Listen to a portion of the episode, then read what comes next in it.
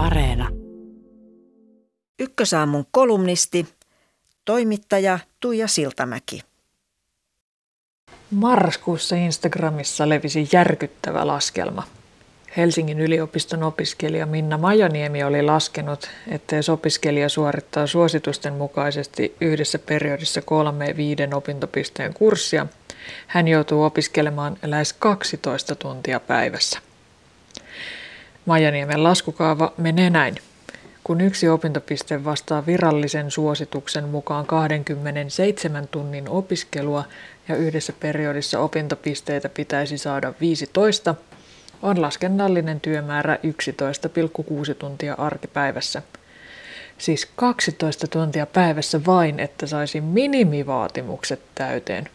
Ja joku vielä ihmettelee, että opiskelijat uupuvat. Hirveähän se on, mutta ihan totta. Opintopiste ei ole mikään absoluuttinen mittayksikkö.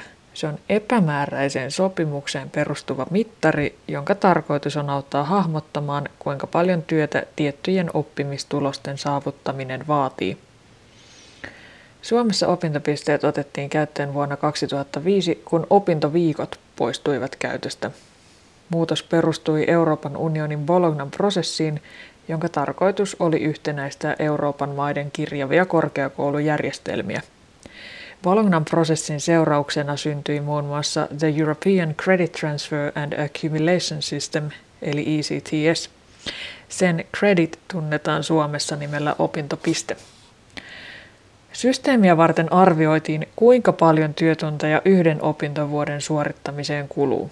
Tarkkaanhan sellaista ei voi tietää kukaan, koska eri aloilla ja eri opiskelijoilla kuluu eri asioihin eri verran aikaa, mutta kompromissina päädyttiin siihen, että varmaan noin 1500-1800 tuntia. Kokonaisen lukuvuoden arvoksi määriteltiin 60 opintopistettä ja niinpä yhden opintopisteen laskennalliseksi työmääräksi tuli 25-30 tuntia. Tunnusluvut vaihtelevat ympäri Eurooppaa. Jopa ECTSn käyttöohjeissa painotetaan, että työmäärät ovat arvioita ja yksittäisten opiskelijoiden työmäärät vaihtelevat. Jostain syystä esimerkiksi Italiassa yksi opintopiste vastaa 25 tunnin työtä, Saksassa 30 tunnin työtä. Suomessa yliopistolakiin kirjattiin 1600 tuntia, joka 60 opintopisteeksi jaettuna vastaa noin 27 tuntia per piste. Opintopiste ei siis tarkoita, että opiskelijan pitäisi opiskella yhden pisteen eteen 27 tuntia. Se tarkoittaa, että opiskelijalla saattaa kulua 27 tuntia yhden pisteen oppimistulosten saavuttamiseen. Se, miten opettajat ja ohjaajat näitä kaavioita tulkitsevat, on sitten toinen juttu.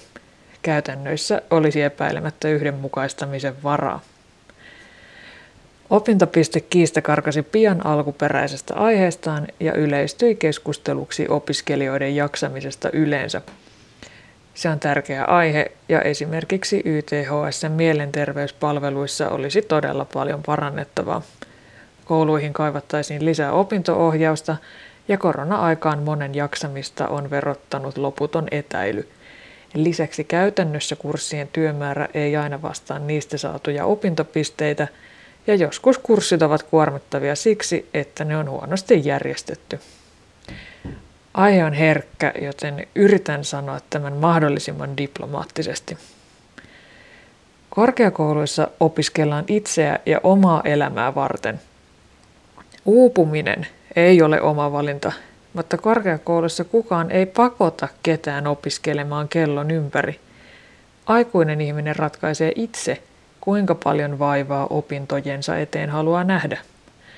Jos haluaa saada joka kurssista vitosen ja tehdä kandinsa kuin väitöskirjan, on opiskelu luultavasti hyvin erilaista kuin sillä, joka on enimmäkseen kiinnostunut uusista kavereista, halvasta kaljasta ja mahdollisimman helpoista opintopisteistä. Joillakin aloilla opistomenestyksellä voi olla paljonkin väliä, toisilla ei minkäänlaista. Sen verran uskallan kuitenkin suositella, että opiskeluaika kannattaa käyttää mieluummin tieteestä, tiedosta ja uudesta innostumiseen kuin sen miettimiseen, mitä jotkut eurooppalaiset byrokraatit jollakin pykälällä parikymmentä vuotta sitten tarkoittivat ja miten virallisia suosituksia voisi kaikista parhaiten noudattaa. Vapaudesta kannattaa nauttia silloin, kun sitä on.